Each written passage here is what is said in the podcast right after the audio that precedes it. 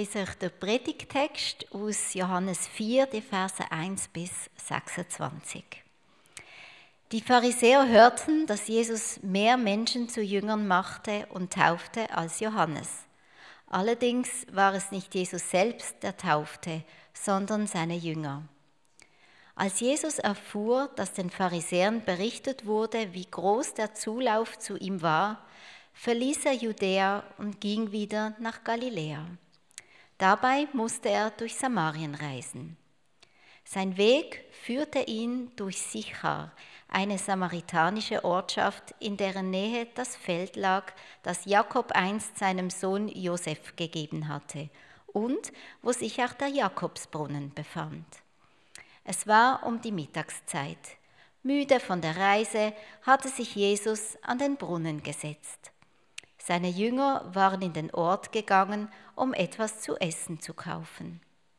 Da kam eine samaritanische Frau zum Brunnen, um Wasser zu holen.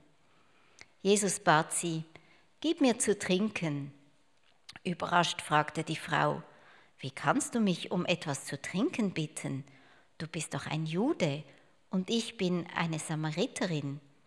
Die Juden meinen, meiden nämlich jeden Umgang mit den Samaritanern. Jesus antwortete, wenn du wüsstest, worin die Gabe Gottes besteht und wer es ist, der zu dir sagt, gib mir zu trinken, dann hättest du ihn gebeten und er hätte dir Quellwasser gegeben, lebendiges Wasser. Herr, wandte die Frau ein, du hast doch nichts, womit du Wasser schöpfen kannst, und der Brunnen ist tief. Woher willst du denn dieses lebendige Wasser nehmen? Bist du etwa mehr als unser Stammvater Jakob, der uns diesen Brunnen gegeben und selbst von seinem Wasser getrunken hat, er und seine Söhne und seine Herden? Jesus gab ihm zur Antwort, jeder, der von diesem Wasser trinkt, wird wieder Durst bekommen. Wer aber von dem Wasser trinkt, das ich ihm geben werde, wird niemals mehr durstig sein. Das Wasser, das ich ihm gebe, wird in ihm zu einer Quelle werden, die unaufhörlich fließt bis ins ewige Leben. Herr, gib mir von diesem Wasser, sagte die Frau, dann werde ich nie mehr Durst haben und muss nicht mehr hierher kommen, um Wasser zu holen. Geh und ruf deinen Mann, entgegnete Jesus. Komm mit ihm hierher. Ich habe keinen Mann, sagte die Frau. Das stimmt, erwiderte Jesus du hast keinen Mann. Fünf Männer hast du gehabt und der, den du jetzt hast, ist nicht dein Mann. Da hast du die Wahrheit gesagt. Herr, ich sehe, dass du ein Prophet bist, sagte die Frau. Unsere Vorfahren haben Gott auf diesem Berg hier angebetet. Ihr Juden dagegen sagt, der richtige Ort, um Gott anzubeten, sei Jerusalem. Jesus erwiderte, Glaube mir, Frau, es kommt eine Zeit, wo ihr den Vater weder auf diesem Berg noch in Jerusalem anbeten werdet. Ihr Samaritaner betet an, ohne zu wissen, was ihr anbetet. Wir jedoch wissen, was wir anbeten, denn die Rettung der Welt kommt von den Juden. Aber die Zeit kommt, ja sie ist schon da, wo Menschen Gott als dem Vater anbeten werden, Menschen, die vom Geist erfüllt sind und die Wahrheit erkannt haben. Das sind die wahren Anbeter. So möchte der Vater die haben, die ihn anbeten. Gott ist Geist und die, die ihn anbeten wollen, müssen ihn im Geist und in der Wahrheit anbeten. Ich weiß, dass der Messias kommen wird, entgegnete die Frau. Messias ist das hebräische Wort für Christus. Wenn er kommt, wird er uns alle diese Dinge erklären. Da sagte Jesus zu ihr, du sprichst mit ihm, ich bin es. Dave, jetzt darf ich dich bitten, führen zu kommen und uns noch sagen, wie es weitergeht.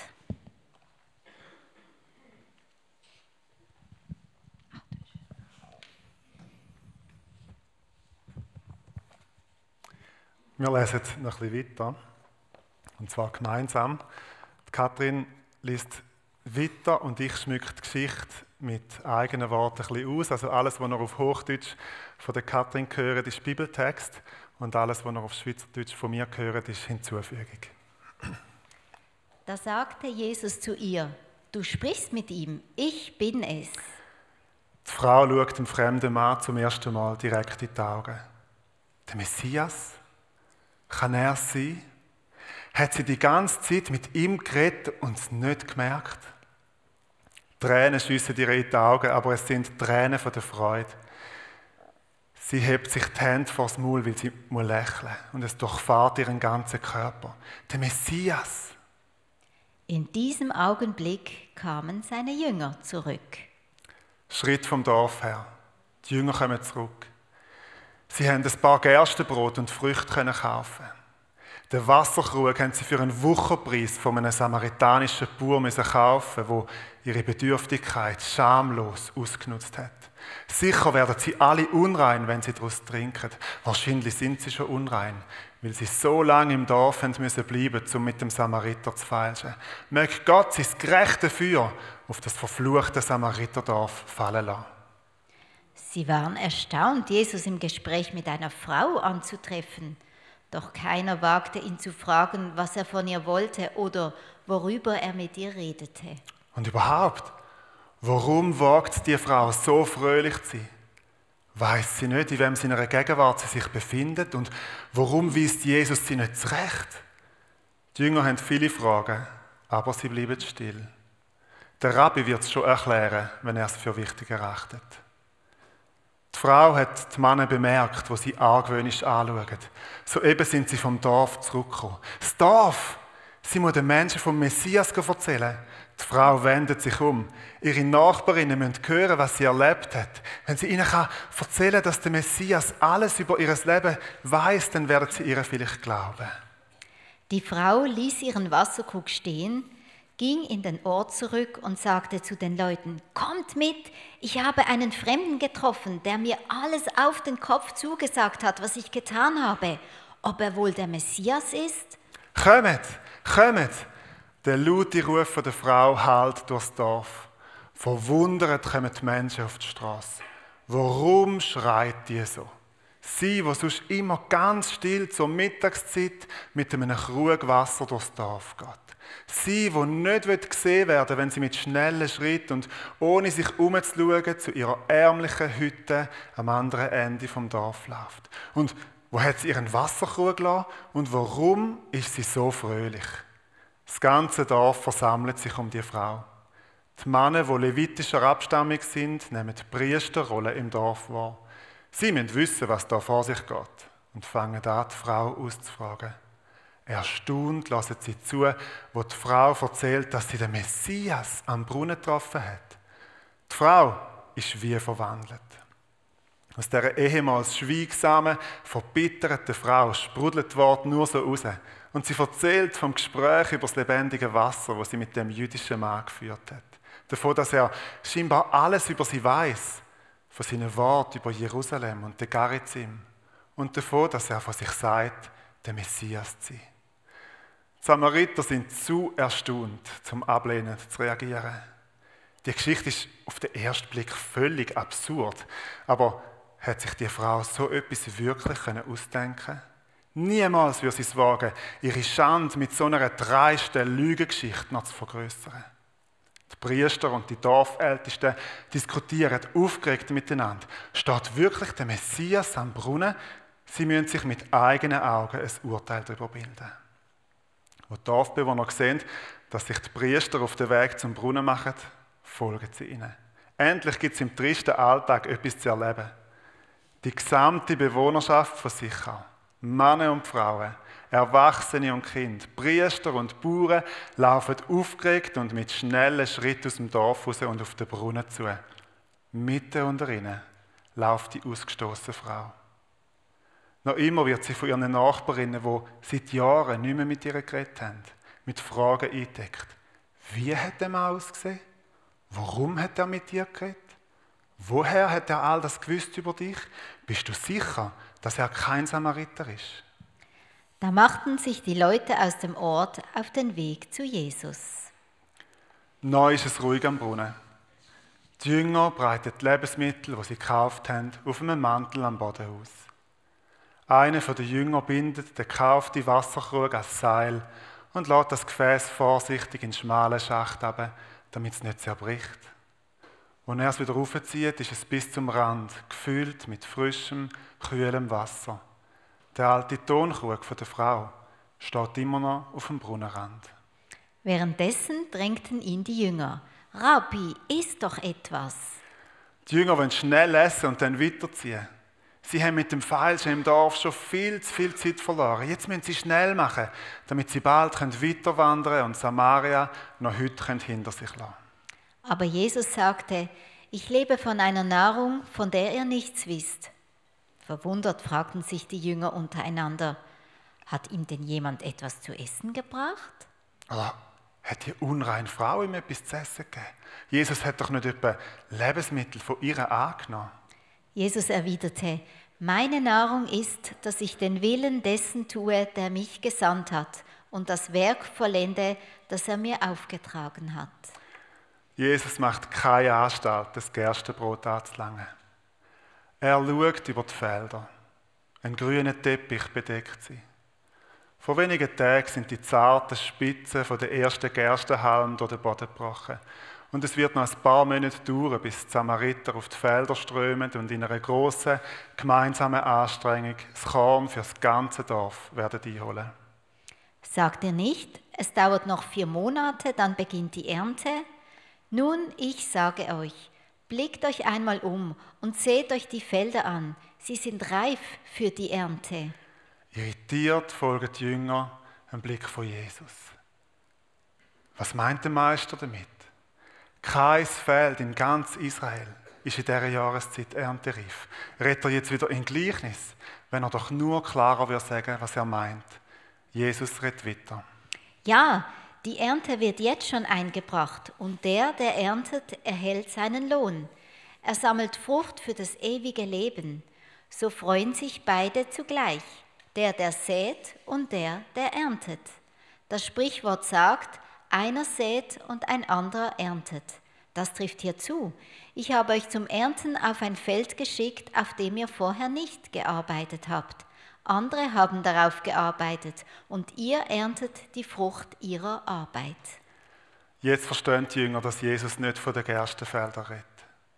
Gott hat ihm einen Auftrag gegeben, ausgerechnet in Samaria.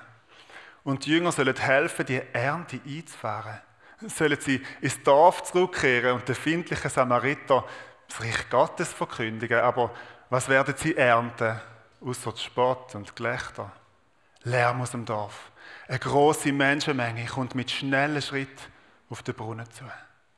Die Jünger versuchen gar nicht erst davor zu laufen. Sie wissen, dass sie gegen diese Übermacht chancenlos werden sein.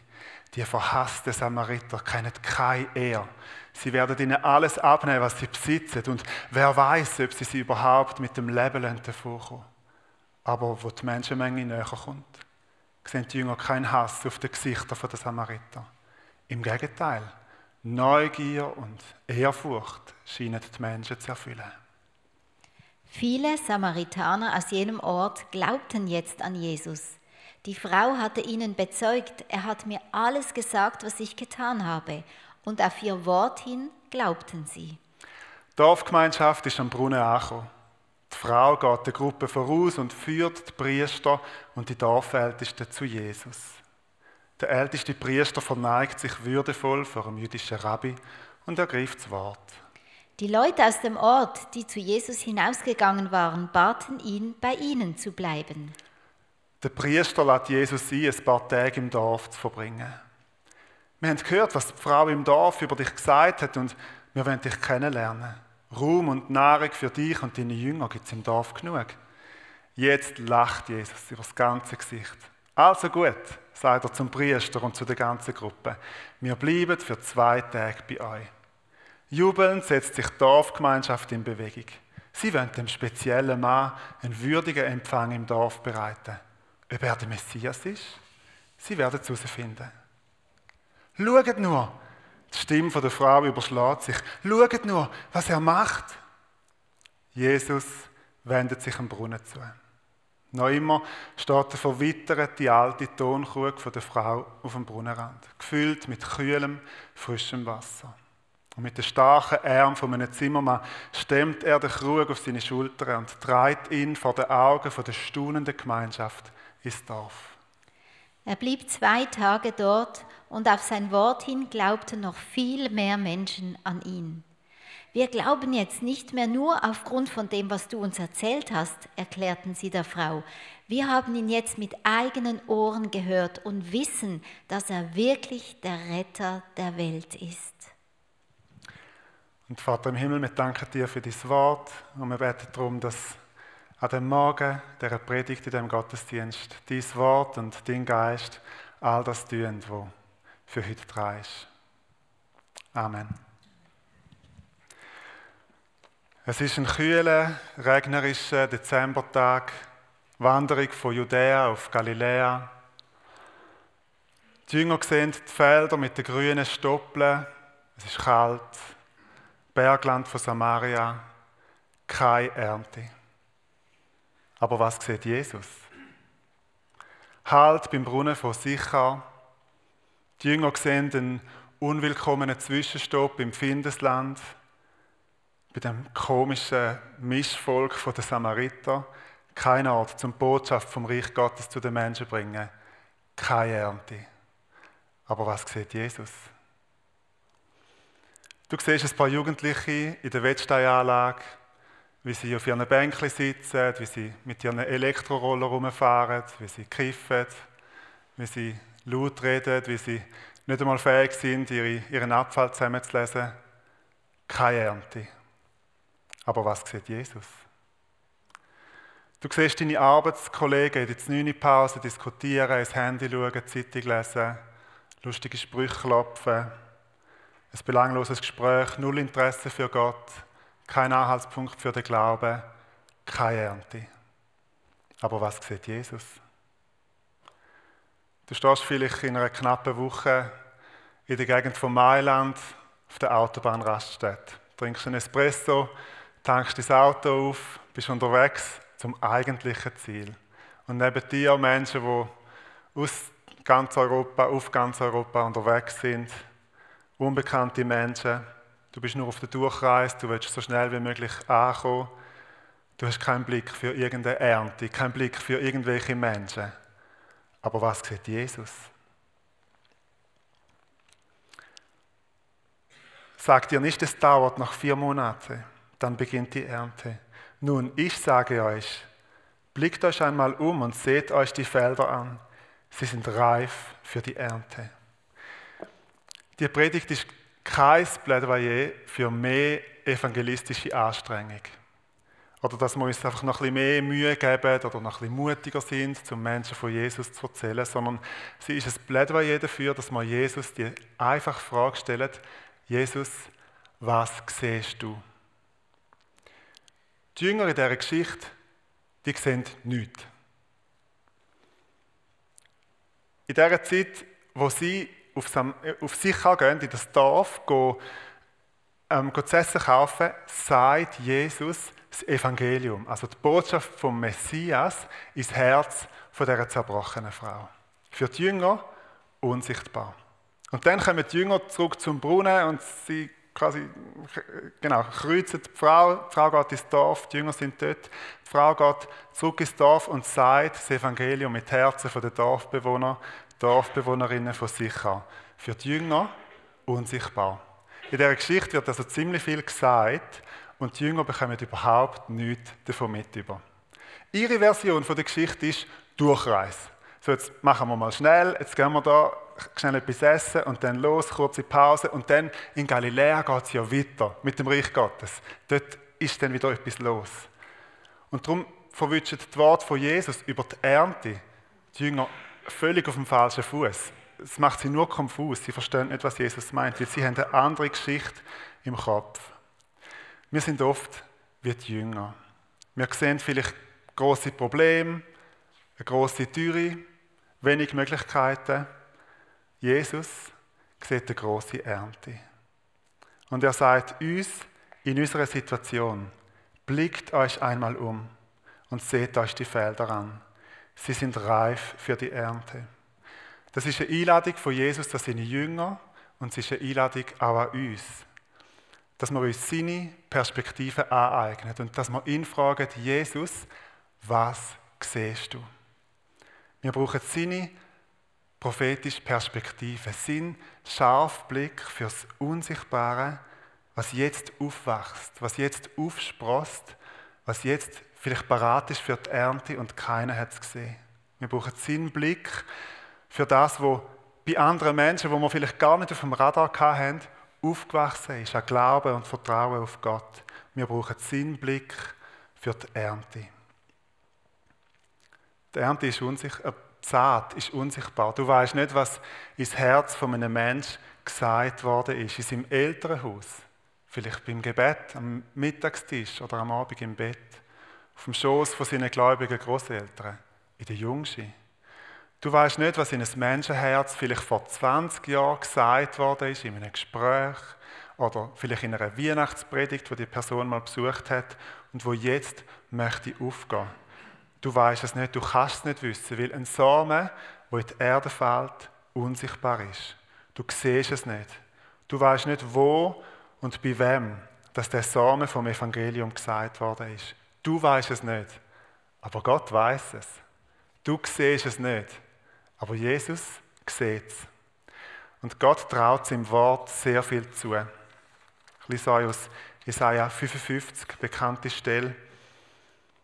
Genau denn gleich wie der Regen und der Schnee vom Himmel fällt und nicht wieder dahin zurückkehrt, bis er die Erde getränkt und befruchtet und zum Grünen gebracht hat und dem Sämann Samen gegeben hat und Brot dem, der isst, genauso soll auch mein Wort sein, das aus meinem Mund hervorgeht.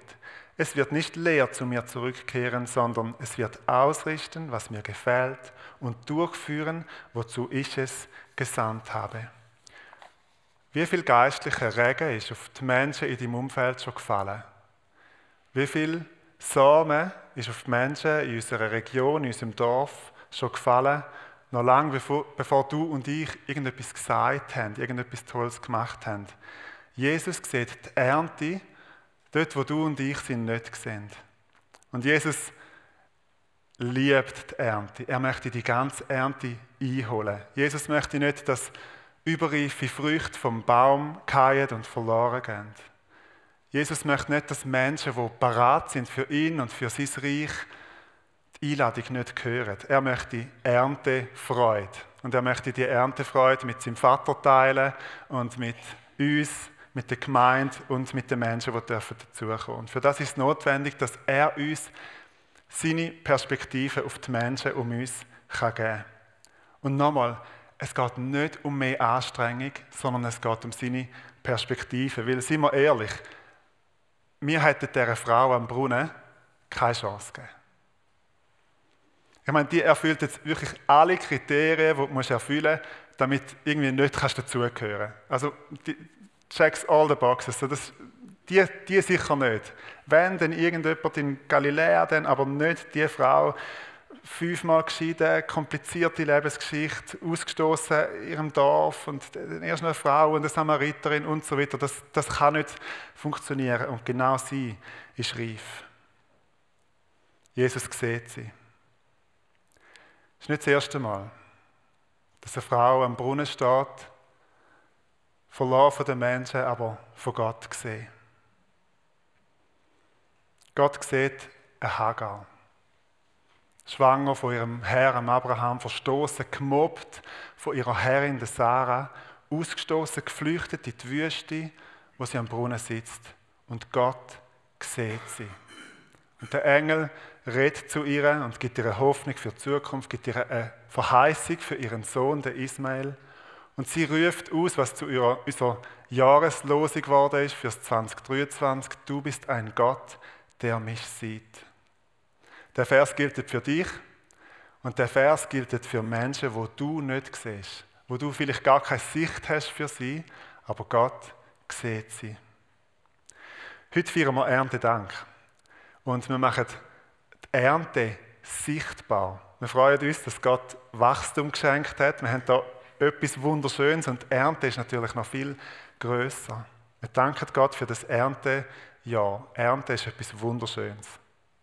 Vielleicht habt ihr auch schon mal geerntet. Irgendein ein, äh, Rüebli aus dem Boden gezogen oder einen Äpfel abgelesen. Das ist, so, das ist die Erntefreude, die dort aufkommt. Oder schon nur ein paar Peterli abgeschnitten oder so. Das, das kannst du nicht äh, im Gemüse, äh, in der Gemüseabteilung vom Migros oder Coop hast du die gleiche Freude nicht. Da kannst du dich auch freuen, kannst etwas kaufen, vielleicht ist es eine Aktion, aber wenn du es im, im eigenen Garten aus, oder aus dem Balkon, aus deiner Erde rausziehst, das ist Erntefreude. Und Jesus geht in dieser Geschichte so sehr auf, in der Erntefreude, dass ihm, dass ihm das Essen vergeht. Er denkt schon gar nicht mehr ans Essen, sondern er hat so Freude, um das zu tun, was der Vater vorbereitet hat, um im Willen vom Vater zu laufen, dass er seine Müdigkeit und seinen Hunger völlig vergisst.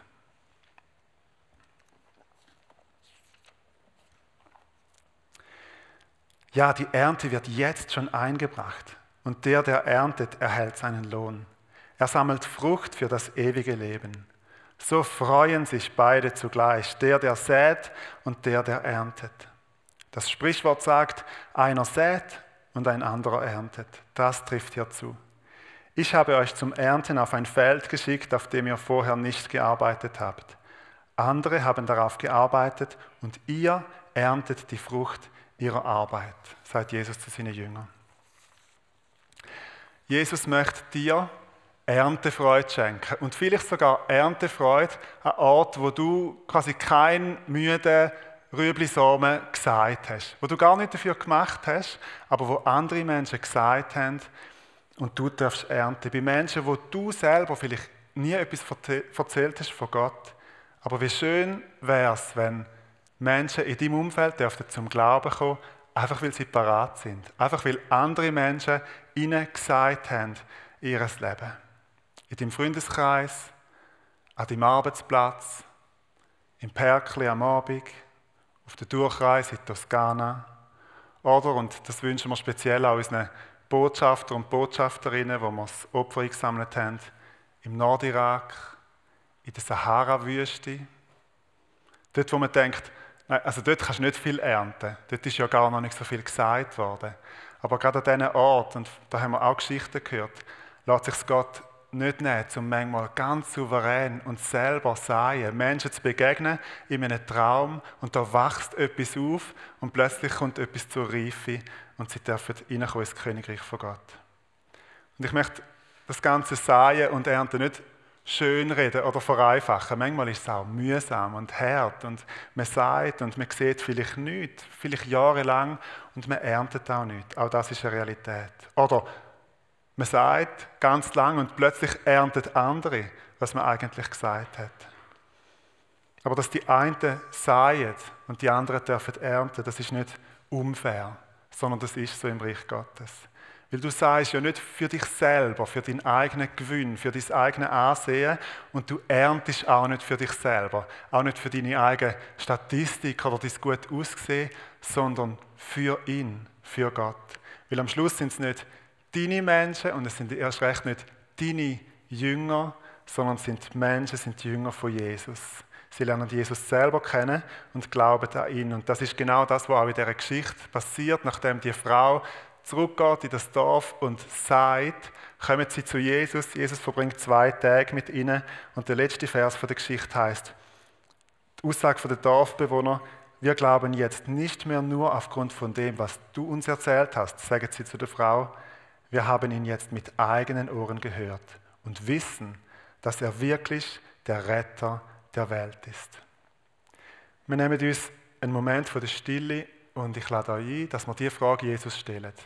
Jesus, was siehst du? Jesus, wer siehst du? Und ich werde die Zeit abschließen mit einem Gebet.